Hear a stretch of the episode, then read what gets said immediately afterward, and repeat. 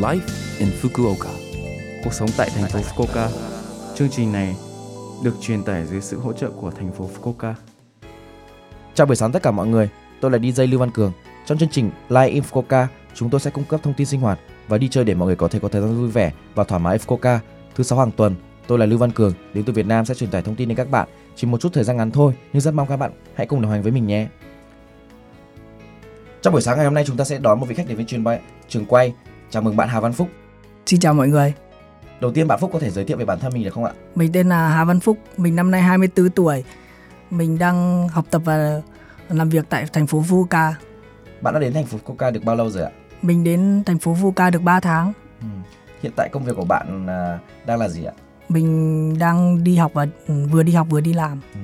Tức là bạn đang là du học sinh phải không ạ? Vâng ạ, Bạn đang học ở trường nào ạ? mình đang học tại trường Kyushujo Hồ Đai Ga Cử. Ừ. Ấn tượng đầu tiên của bạn về thành phố Fukuoka là gì ạ? Ấn tượng đầu tiên của mình về thành phố Fukuoka là về món ăn như là món à, sushi cũng như là món mì ramen Ichidan. Ừ. Tức là bạn cũng rất là thích à, món ăn của chuỗi cửa hàng Ichiran phải không ạ? Rất là Vâng ngon ạ. phải không ạ? Vâng ạ. Cảm ơn bạn. Ừ. Sau khi mà bạn đến thành phố Fukuoka thì bạn cảm thấy cái sự khác biệt nào giữa Nhật Bản và Việt Nam? À, sự khác biệt giữa Nh- Nhật Bản và Việt Nam là về phương tiện đi lại.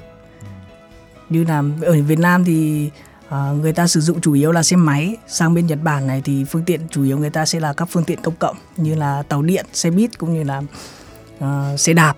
Ừ.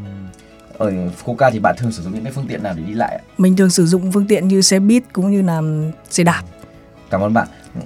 Bạn có thích cái à, người nổi tiếng hay là những cái diễn viên nào của Nhật Bản mà bạn biết hay không ạ? Mình thích cầu thủ Honda. Ừ. Và Cầu thủ Honda cũng rất là nổi tiếng ở Đông Nam Á cũng như là Việt Nam phải không ạ? Vâng ạ. Ừ. Ừ. Bạn có những cái thông tin bổ ích nào muốn truyền tải đến những cái bạn à, người nghe sẽ sắp sang Nhật được không ạ?